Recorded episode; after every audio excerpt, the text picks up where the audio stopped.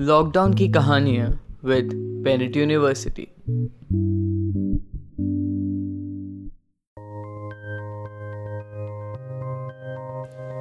हाय मैं हूँ समृद्धि थपलियाल।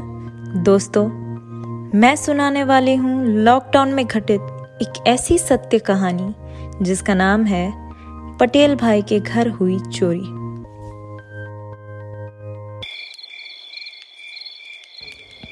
बेटा गर्मियों में ना, छत पे सोने का मज़ा ही कुछ और है। खुले आसमां की ओर देखते, मनोज भाई पटेल अपने बड़े बेटे श्याम से बोले, ये बात तो बिल्कुल सही कही, पप्पा।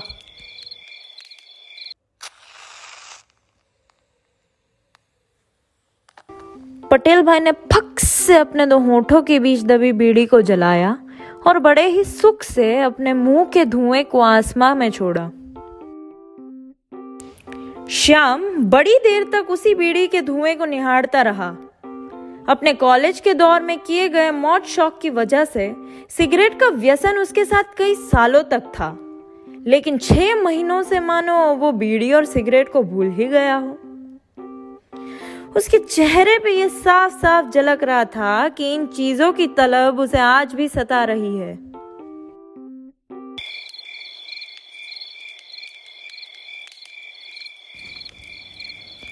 चलो बेटा, जय श्री कृष्णा। मैं तो चला सोने। और तुम भी सो जाओ। जी, पप्पा।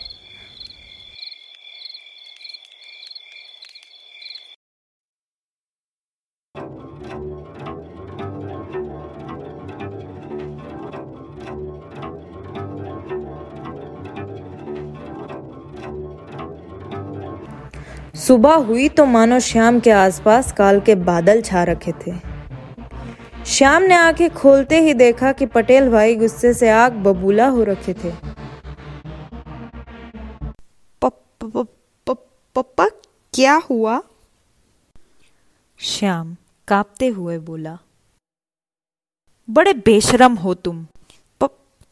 पप्पा लेकिन हुआ क्या है?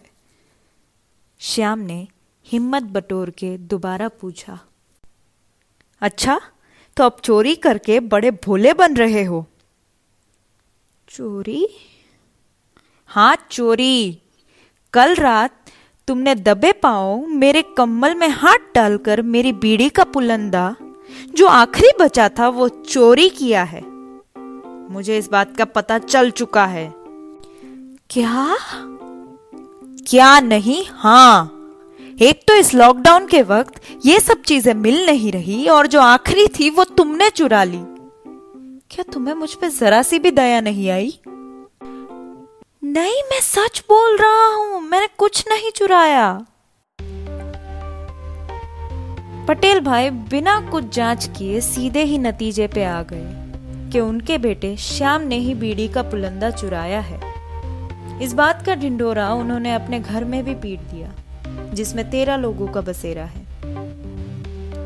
हर कोई आज शाम को अपराधी और बीड़ी चोर की नज़र से देख रहा था। ऊपर से पटेल भाई ने यह ऐलान भी कर दिया था कि अगर शाम 12 बजे दिन तक अपना गुनाह कबूल नहीं करते तो वे स्वयं उसकी कंप्लेन पुलिस स्टेशन में करेंगे।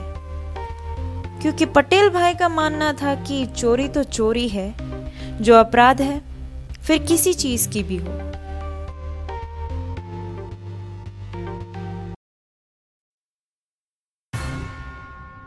दिन बारह बजे।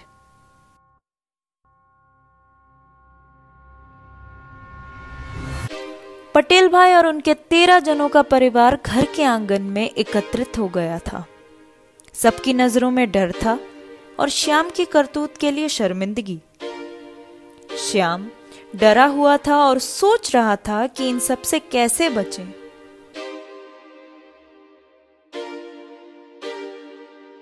श्याम तुम्हें अपनी सफ़ाई में कुछ कहना है? पटेल भाई कठोर आवाज़ में बोले। श्याम चुप था। बीड़ी मेरे पास मेरे है। पास है। तब तक पीछे से आवाज़ आती है।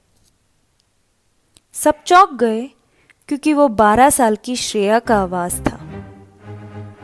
श्रेया पटेल भाई के सबसे प्रिय और छोटे भाई हसमुख की बेटी थी। श्याम भैया को मत डांटिए। ये सब मैंने किया है।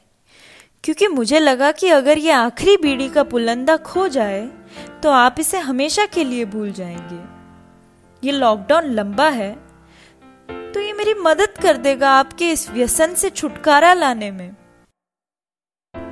अभी थोड़ी देर पहले जो पटेल भाई इतना गुस्सा कर रहे थे, मानो किसी ने उन्हें शीशा दिखा दिया हो। एक पल में उनका घमंड तोड़ दिया हो। पटेल भाई की आँखों में आँसू थे, उन्हें लगा कि जिस गुस्से की अग्नि में इतनी देर से जल रहे थे, काश उसकी जगह कुछ बुरी आदतों को सुधारने का प्रयास किया होता। लॉकडाउन की कहानियाँ विद पेनिट यूनिवर्सिटी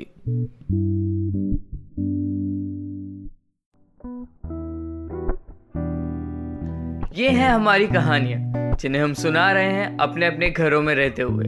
उम्मीद है कि आप भी लॉकडाउन के नियमों का पालन कर रहे हैं और अपने अपने घरों में रहते हुए इन कहानियों को सुन रहे हैं। Stay home stay safe issued in public interest by Bennett university